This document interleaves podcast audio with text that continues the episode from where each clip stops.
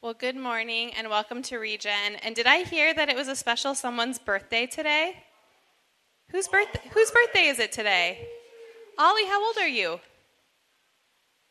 Four. Oh, my. You're not three anymore. Now you're four. Well, we are so excited to wish you happy birthday, Ollie. Um, but welcome to Regen. Um, at Regen, we're here to interrupt people's lives with the love and grace of Jesus. And um, so we hope that this morning, as we sing together and um, as we hear from God's word and spend time together, that you will feel interrupted in the best way possible. And um, if it's your first time with us, welcome. We're so glad to have you. And um, on the back table is um, a Hey card you can fill out to get our emails. Uh, you can get a mug. And I'm not sure, were we handing out like the fall invitations? Did that happen? The, they're the bulletins? Okay, and in your bulletin is an invitation. Thank you. In your bulletin is an invitation. Uh, next week is our fall kickoff. We're going to have free Regen Ranger t shirts for the kids, and Nova will be here in the parking lot with their little trailer with um, donuts and coffee. And so, if you have a friend or family member who's maybe been interested in coming to Regen, next Sunday would be a super fun Sunday to invite and bring them because there'll be donuts and coffee, and that's just fun. Um, and then for those of you, a big thank you to those of you who came and helped uh, set up for the Grace Rummage Sale. Um, we did that last Sunday, and just a little update: they've raised 5,400 for their food pantry so far.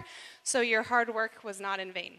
so your hard, sweaty work because it's not air conditioned. So. Um, so we're excited about that. And then upcoming uh, this Saturday on the 8th is our recovery, well, it's the recovery rally, and we're going to be having a table. Um, so if you want to come and help give out uh, t-shirts and sunglasses and just support our community and those in recovery, we'd love to have you. It's at Eastwood Field from 10 a.m. to 2 p.m. So, um, okay, Kyle's going to have another announcement later about Circle, so we'll talk about that. But I'm going to have Zach come up now and pray for our offering.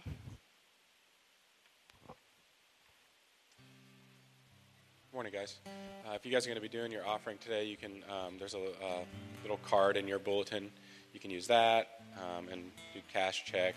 There's also an option to get online and, and do something that way too. So, um, before I pass these around, if you guys just want to bow your head and pray with me. Father, you are. You just love us so much.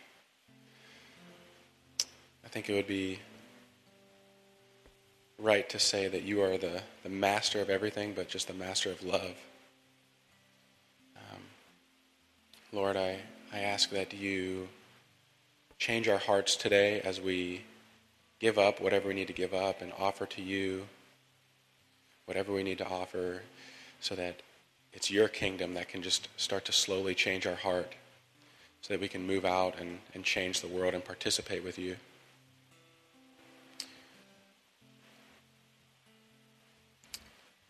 Lord, I ask that uh, as you change our hearts today through music and through the sermon, that we see you more clearly. We see your character and we see each other more clearly so that we can see that image that you've given each of us. Something so bright that we just know it's just that you're, it's that it's your love that's radiating from them and it's nothing that they've done. It's everything that you've given to us we pray these in Jesus' name.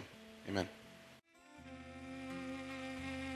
Let's pray. Um, God, we need your strength today, and we're really just struck by the fact that you are gracious enough to share your strength with us. And so, Father, through what we say, and through what we pray, and through what we sing, Father, may we find our strength increasing Pray this in Jesus' name. Amen. Amen. Go ahead and have a seat. Uh, kids can go back with Miss Caitlin. We're thinking kids K through six. And uh, we're going to get ourselves situated here. Um, Steph and I are doing a new thing today. Am I really hot, Dan? Can I come? Yeah, it's okay. Um, I like to be loud, but um, I and I am loud. Uh, we're going to co-teach kind of as we close out the Sermon on the Mount today, but uh, just want to share a little bit and remind you. So, next Sunday is fall kickoff, and we'd love to have you here for that with us. And then, um, uh, starting not this coming week, but next week, our circles kickoff. So, circles are uh, groups of people that meet in homes They meet every week. They meet around a meal, and they engage in just re- like predictable patterns. So it's the same thing every week of something that we call up, in, and out. So Jesus shows us that he has three priorities that he has a priority to be with his Father, up, that he has a priority to be with his brothers and sisters, in, and he has a priority to expand his spiritual family, which is out. And so every week uh, there's a circle that's hosted by the Bannings and the Bylers on Tuesday, and a circle that's hosted. Actually, everybody from the circle is here this weekend. That wasn't the case last weekend. There's a, a circle hosted by the Coopers and the Mangeris and the Brits on Wednesday night, and our our urging, our encouragement is that if you have one of those nights free, to be a part of one of those circles. And we really want to see our community doing more than just kind of the Sunday morning thing. We want to see some more things happening. And so the next three weeks, I'm going to be preaching a sermon series around circles. Haha, around circles. And um, by the end of it, you will be, you know, either annoyed or really ready to be in a circle. So uh, that's that. So we're going to be in Matthew chapter 7. I'm taller than that. Okay. Matthew chapter 7. Because Zoe is like right here, so yeah, Zoe's front last, row. At the last service, it was really easy to sit and look very interested in his sermon, but you know, Zoe's like right there. So Zoe's like, yo, girl. I should should I at least go down a little bit so I'm not like 19 feet taller than you? I just don't want to slide off. Yeah. Okay. Let me get myself. Hang on. I don't know why I have this. Okay. So many things, guys. Okay, Matthew chapter 7. Uh, we're in this series on the Sermon on the Mount, and this inside, uh, it, we're going inside the world of the upside down as we see Jesus unpack what it means for us to follow him.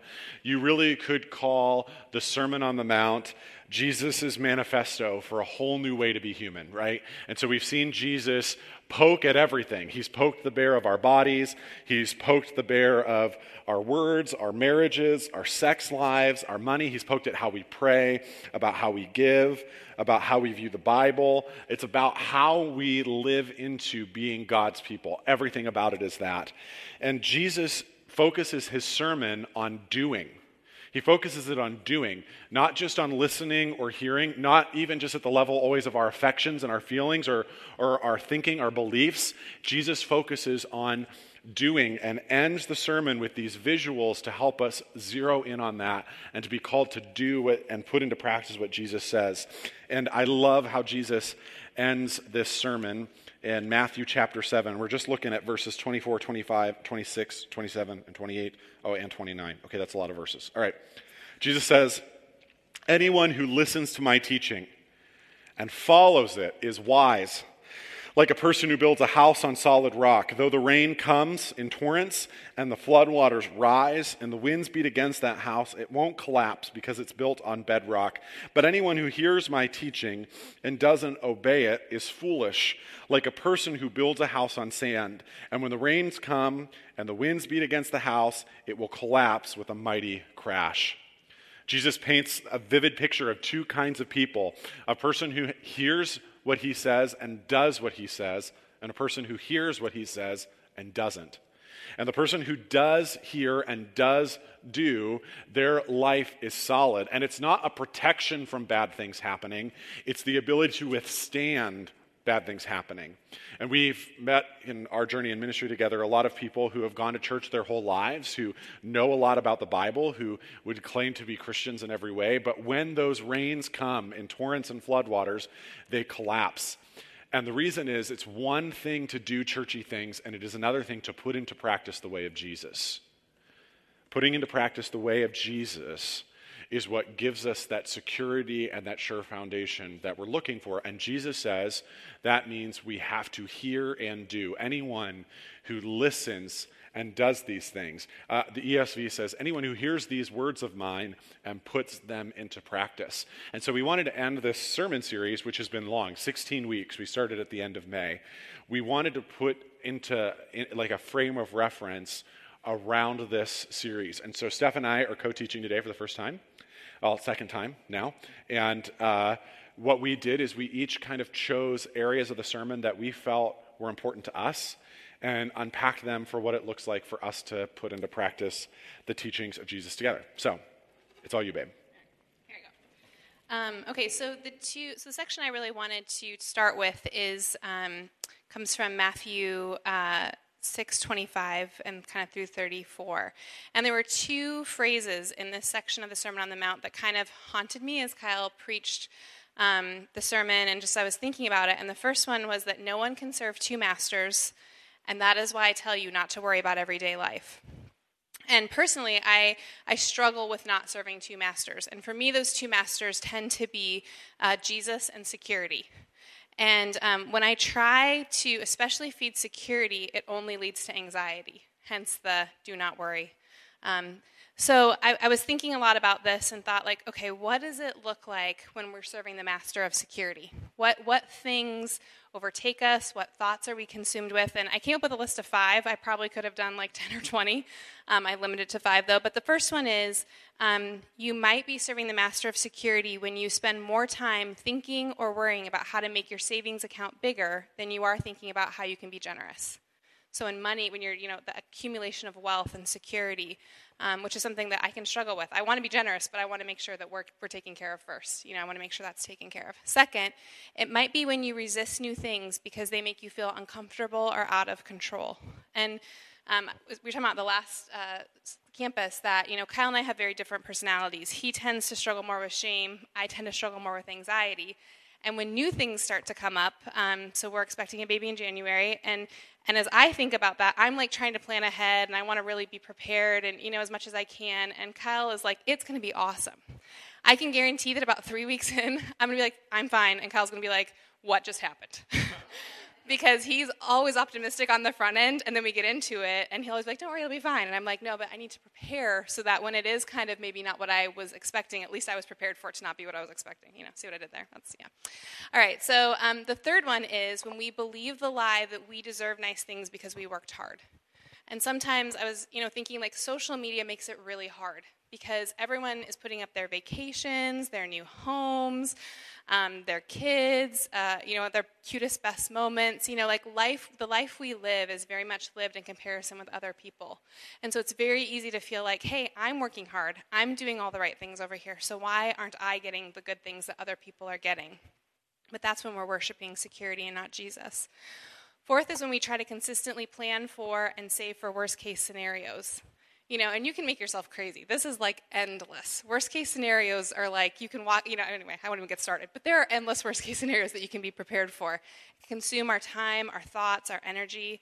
And finally, the fifth one is when we find ourselves unable to let go of thinking about things that worry us because we're sure that if we let go of them, God won't notice them, pay attention, and take care of them. You know, we kind of we know it's not true, but at the same time we think if I just keep worrying about this, then God will have to pay attention to it and do something. But if I forget, He might forget. Like, He might not know that this is like really important. So we hold on to it and we almost get some kind of control out of being able to think about that thing and rehearse it and recite it and worry about it instead of saying, like, hey, Jesus, can you step in here? Um, so, um, you know, in seasons of my life, when I've been, and that's kind of even been recently, been given over to the lie of like Jesus isn't good or he's not going to step into the things I need him to step into, um, the Sermon on the Mount speaks to that directly. Jesus says directly in this passage, oh, it just disappeared, but it was there. In this passage, that is why I tell you not to worry about everyday life. Whether you have enough food and drink or enough clothes to wear, isn't life more than food and your body more than clothing?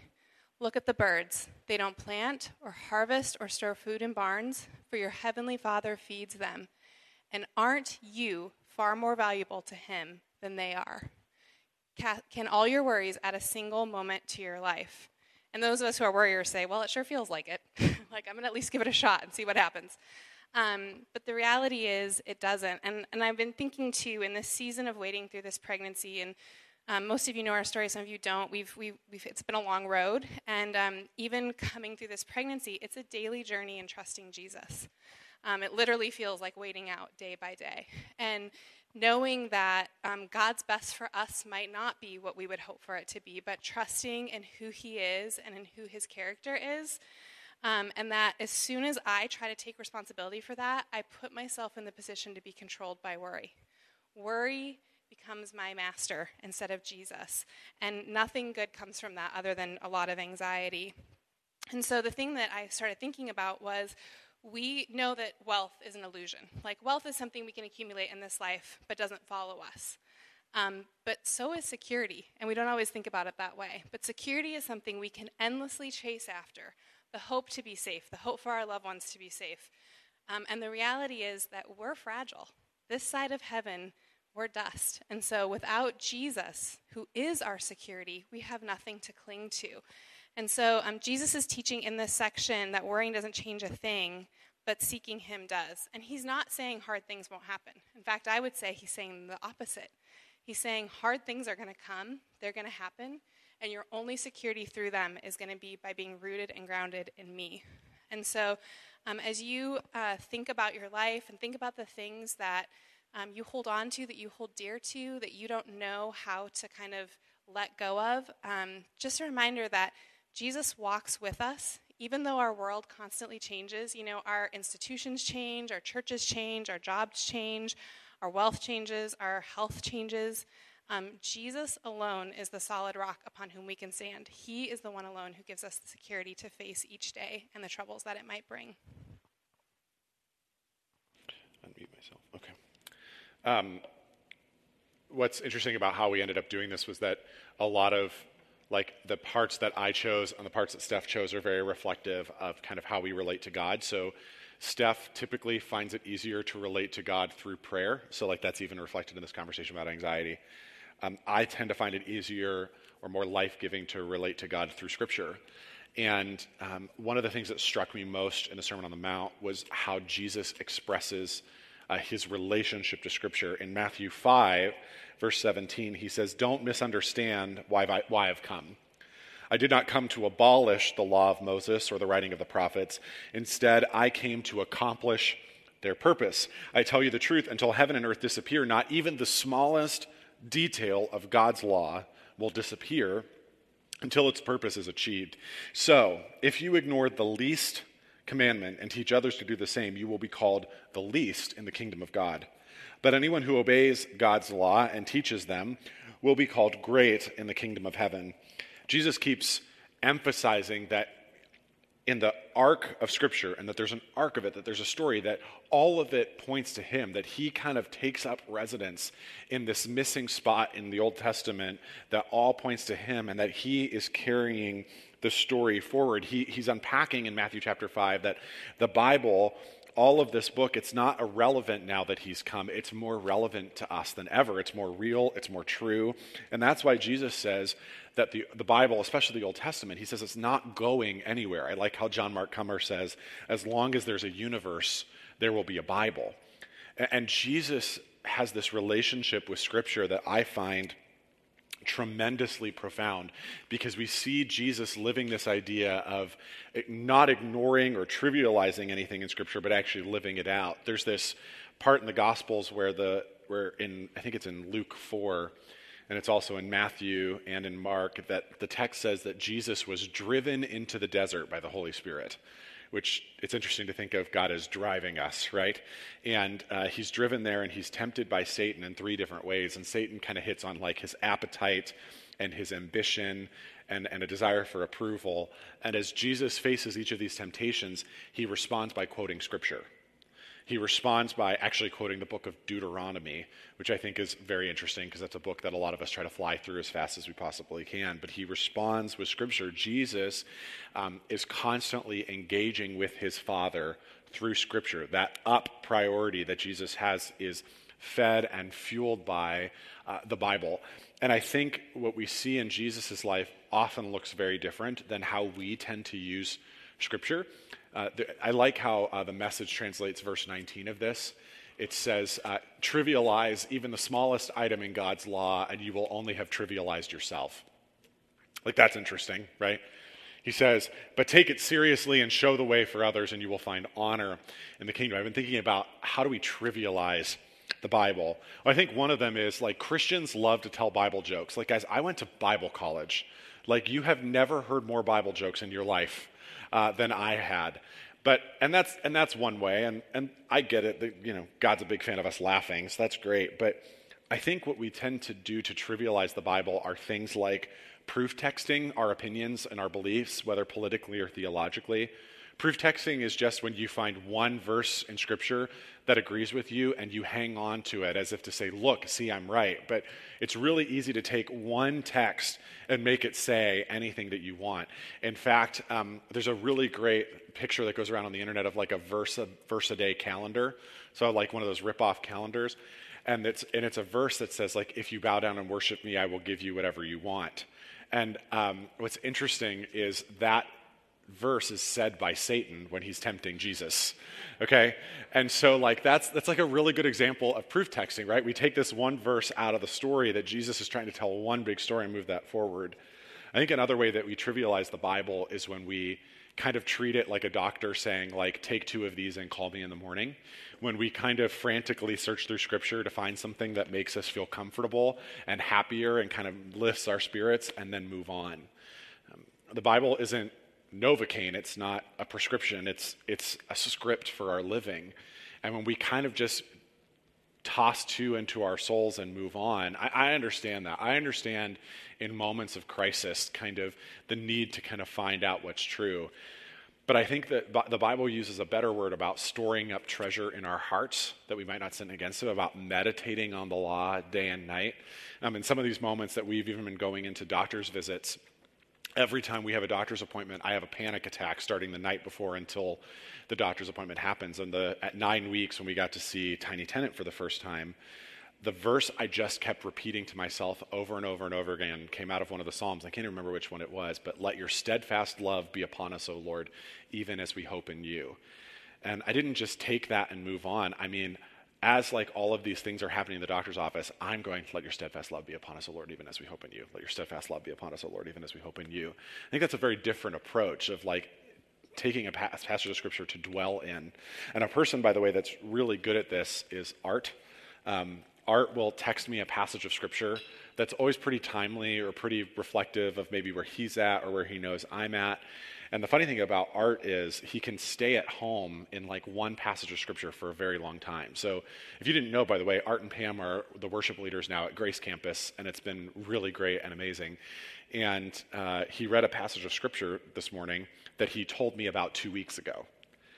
That's different. That's, that's what I mean by when we make our home in a passage of scripture as opposed to just popping it and moving on. And another way that I think we trivialize it is social media sharing of scripture is one thing, but are we living it, right? You know, like I feel like a classic, a classic Bible verse picture on the internet is there's like a sunset with a silhouette of an eagle, and it says like, um, "He will make you rise up like eagles," right? It's like Isaiah 41. I think that's great. I think the Bible is great to like be sharing publicly. I think social media is a unique platform to invite people into our lives. But I think I'm always curious about what, what would happen if like we were held to account for how we were living in response to something we posted. And then I think another key piece is do we do we uh, know Jesus through the Bible or do we just know the Bible? I mean, Jesus through the text encounters his Father, but it's really easy for us to, to, to just know the Bible and not know the Lord, which, if you missed last week, that's why there were people that at the end of days that say, Lord, Lord, I knew all about the Bible. And Jesus will say, Depart from me, for I never knew you, because Jesus wants to know us personally. So, two ways that I think we can take Scripture seriously in line with this. One is, I think, um, it, it's wise when we speak Scripture to each other and over each other and pray Scripture for each other, as opposed to giving each other cutesy little trite sayings to get us through. Um, I preach regularly on this line that people say, like, God won't give you more than you can handle. And the reason I keep preaching on it regularly is people keep saying it to me, and I find it disturbing, right? And so, like, that if but that's not the best that we have to offer one another in moments of hardship. What we have is words of life. Uh, to whom else would we go? The disciples say looking at this. I think another one is and i'm serious about this like getting into god's word every day is key. And i think it, in a time when we have more christian content available to us we're as more content becomes available our appetite for scripture actually is almost decreasing, I feel like. And so, whether it's through the daily audio Bible, which is something that Steph uses, there's a great app called Read Scripture by the Bible Project that has these really helpful videos interspersed to help you understand the whole of a book. Um, something like that, or even if you're like not tech savvy, just getting a study Bible, right? get like the ESV study Bible, and there's going to be these notes at the bottom of the page that are going to help you double click on maybe a concept or a phrase that you don't understand and give you a sense of it. I think when we read God's word and then understand it, and then bonus, live it. Live it, we find something, that's where we find the power that Jesus is inviting us into in this text. All right, so um, my next section is going to be a familiar one, I would think, with most people. Um, it's from Matthew 6, uh, verse 9, and it's the Lord's Prayer. So it says, uh, Pray like this Our Father in heaven, may your name be kept holy. May your kingdom come soon. May your will be done on earth as it is in heaven. Give us today the food we need, and forgive us our sins, as we have forgiven those who sin against us. And don't let us yield to temptation, but rescue us from the evil one.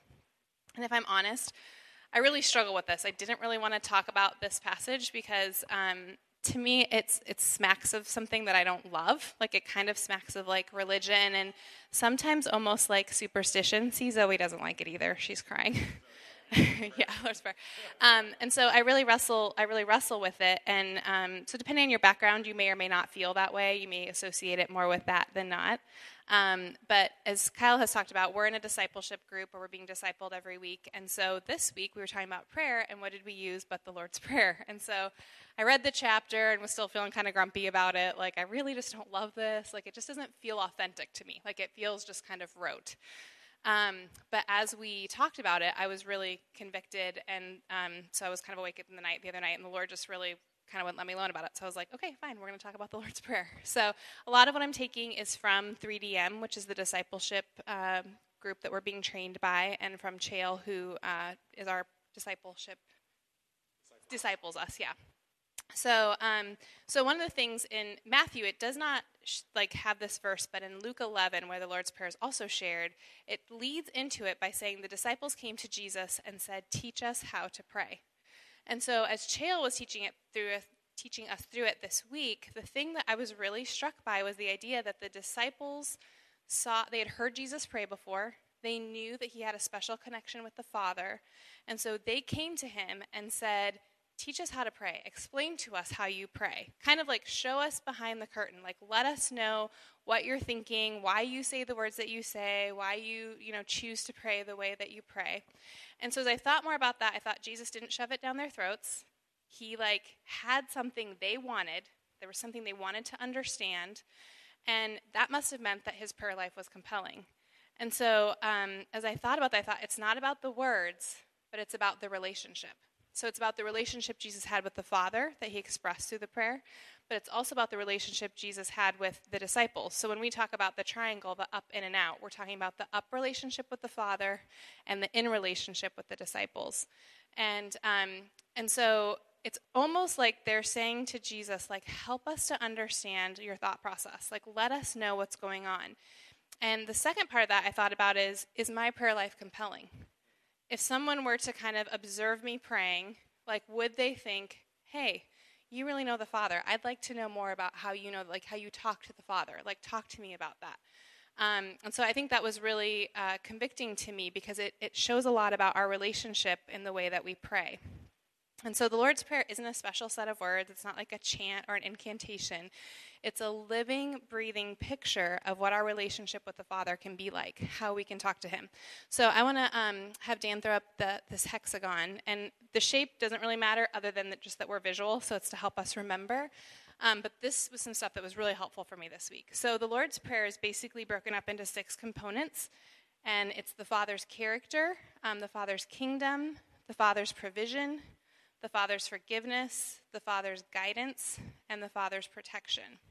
And so, as we um, were, were working through that, um, they were, we were encouraged to pray through the Lord's Prayer. And I'm going to give you three different ways to do that. And I'd encourage you, if one of these ways kind of sticks out to you or like strikes a nerve with you, like try that this week. Like just try to, it might just help kind of if you're in a rut with prayer, you're not sure where to start. This is a good way to start.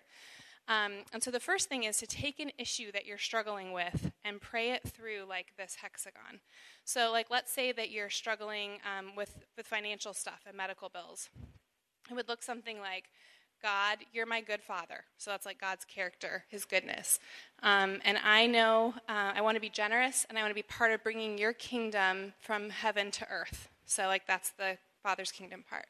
Um, and then, like, Father, you know that I'm struggling and I need money to pay these bills. Would you provide? Like, would you bring provision?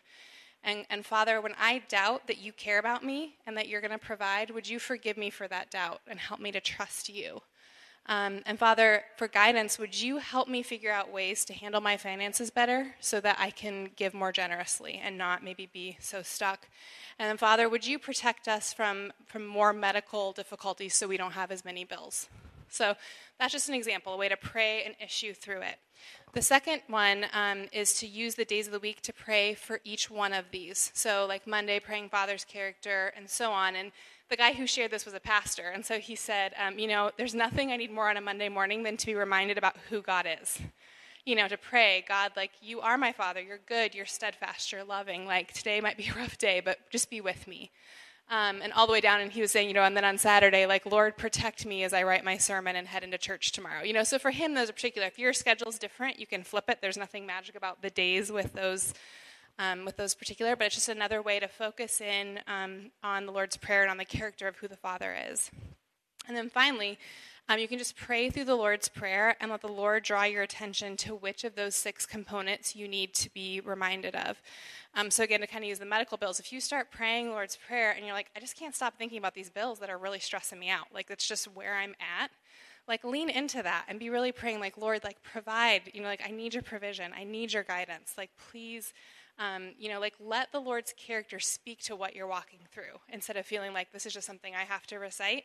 Like let it be a guide that leads you to a place to be comforted and reminded of God's character. Um, and so, just kind of to end on this idea for this section that the power in the Lord's Prayer has nothing to do with the words and everything to do with the relationship that we have with the Father. And so, this is just a reminder for us to ground our lives in His character and in who He is. Uh, those of you who are familiar with the Enneagram, which is a personality kind of typing thing that we talk a lot about here commu- in our community because it helped Steph and I understand who we are. I'm an Enneagram type 3, which is called the achiever or the performer.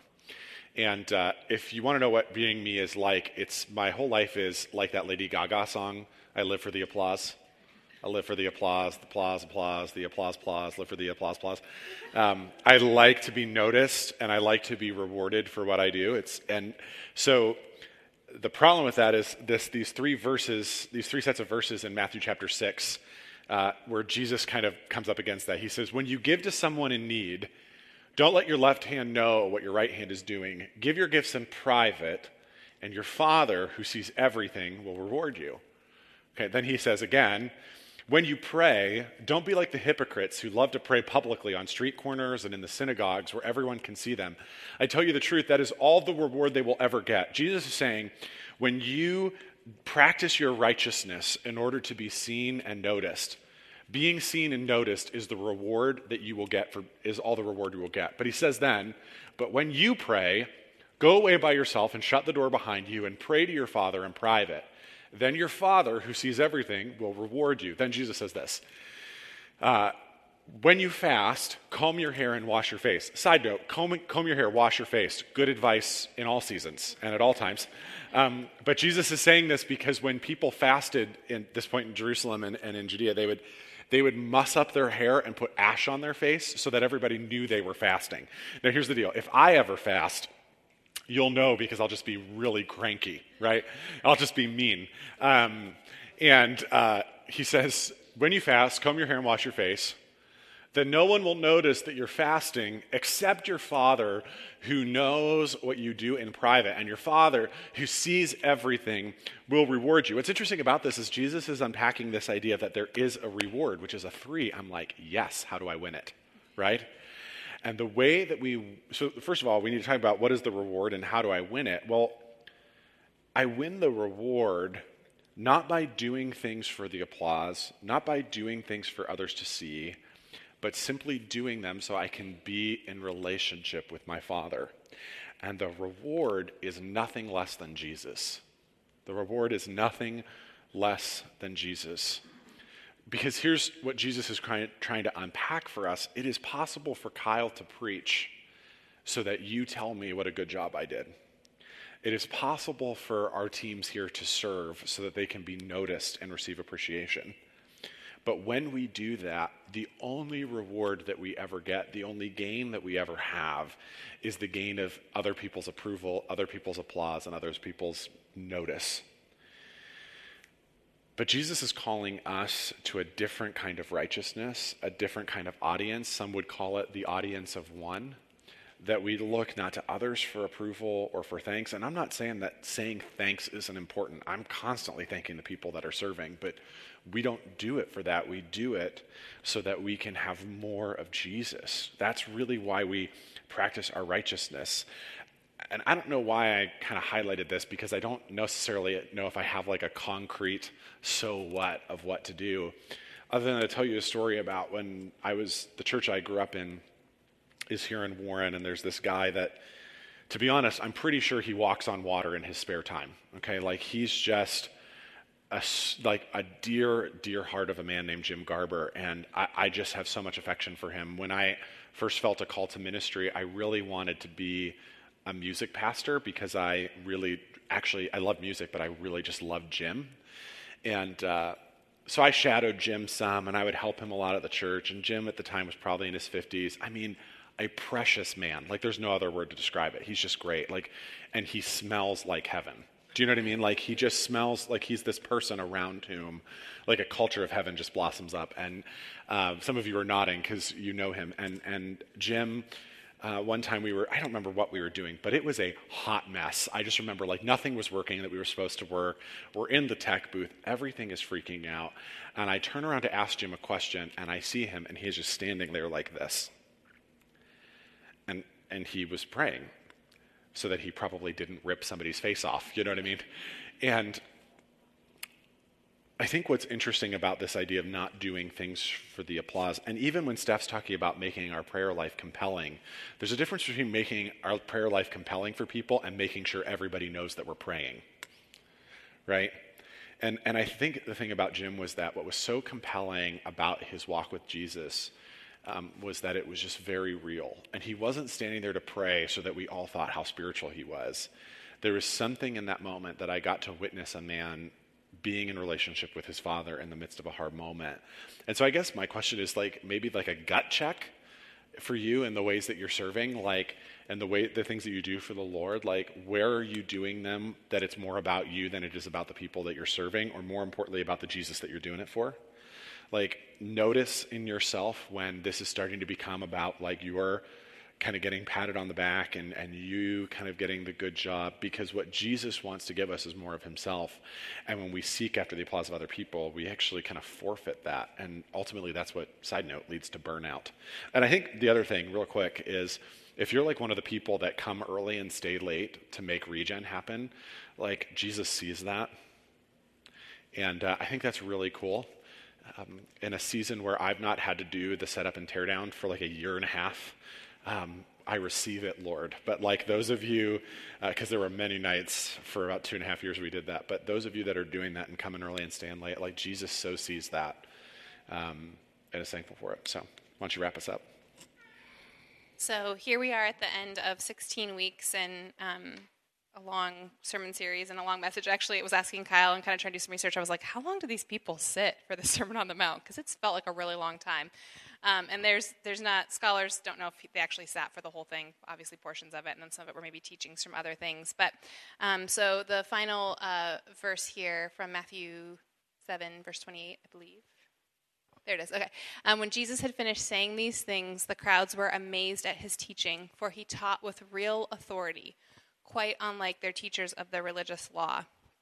So, after all this teaching that Jesus has done, um, the crowds weren't blown away because it was unlike anything they'd ever heard before. In fact, much of what Jesus was saying came from the Old Testament, um, which was the only scripture that they had. And if they were good Jewish people, they would have known that scripture, like they would have had it memorized. And so, par- portions of what Jesus was saying came from the minor prophets, from Isaiah, Jeremiah, and Daniel.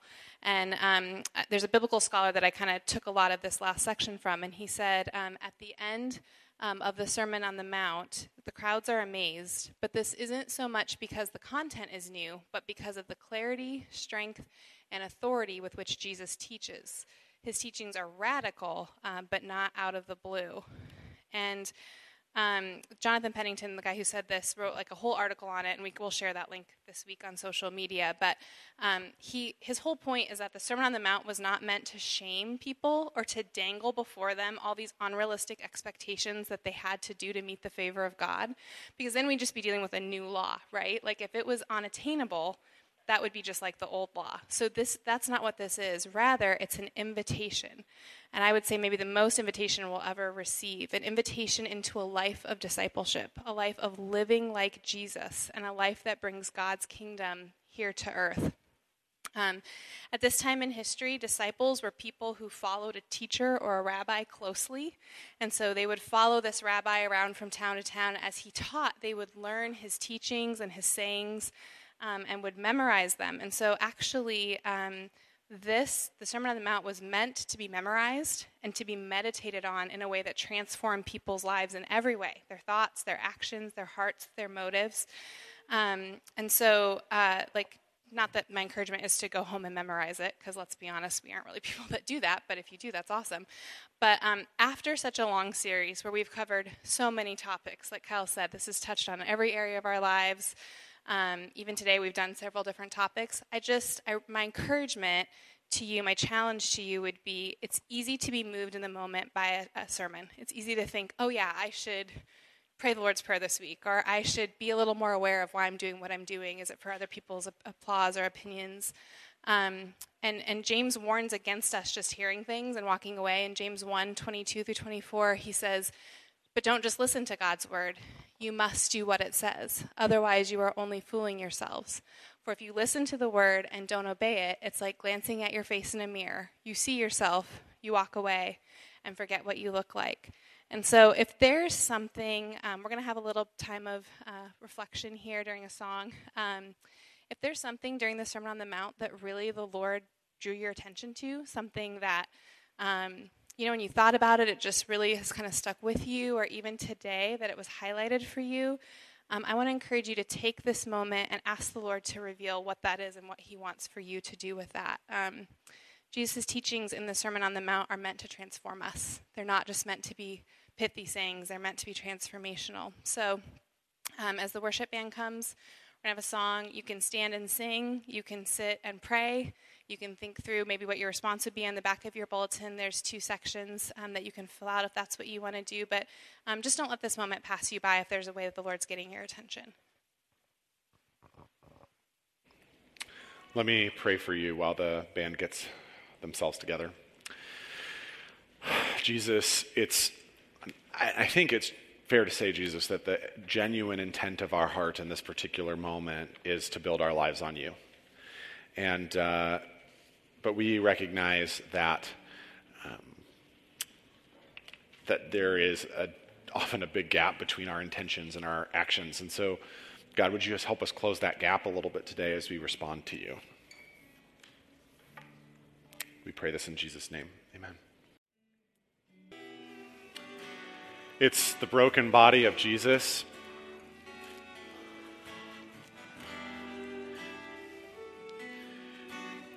It's his blood poured out for us that is the guarantee that his that the rock won't move and that his love cannot be undone. Um, the way that we experience this together is well, we receive it every week. And as long as you have a pulse, you're welcome to this table. So, uh, in a minute, I'll invite you forward. You'll receive a piece of the bread. You dip it in the cup. Uh, taste and see the Lord is good. My invi- invitation to you is then return to your seat and stay standing as we kind of just proclaim some true things as we close our time together. So, um, Zachary and Steph um, and uh, Randy Banning, can I borrow you? She seemed to be having a moment. I'm feeling bad about that. Um, Father, we pray, why don't you do this? We pray that you would pour out your spirit on these gifts of bread and cup, that they might become for us the body and blood of Christ. That in the eating and drinking of them, we might be the body of Christ, redeemed by his blood under a banner of your love that cannot be undone. Amen. There's this constant refrain in Scripture that says, um, Those who put their trust in him will not be put to shame. Those who put their trust in him will not be put to shame. Uh, may you this week, when the ground seems shaky, put your trust in Jesus, who is our firm foundation. I love you. We'll see you next time. Peace.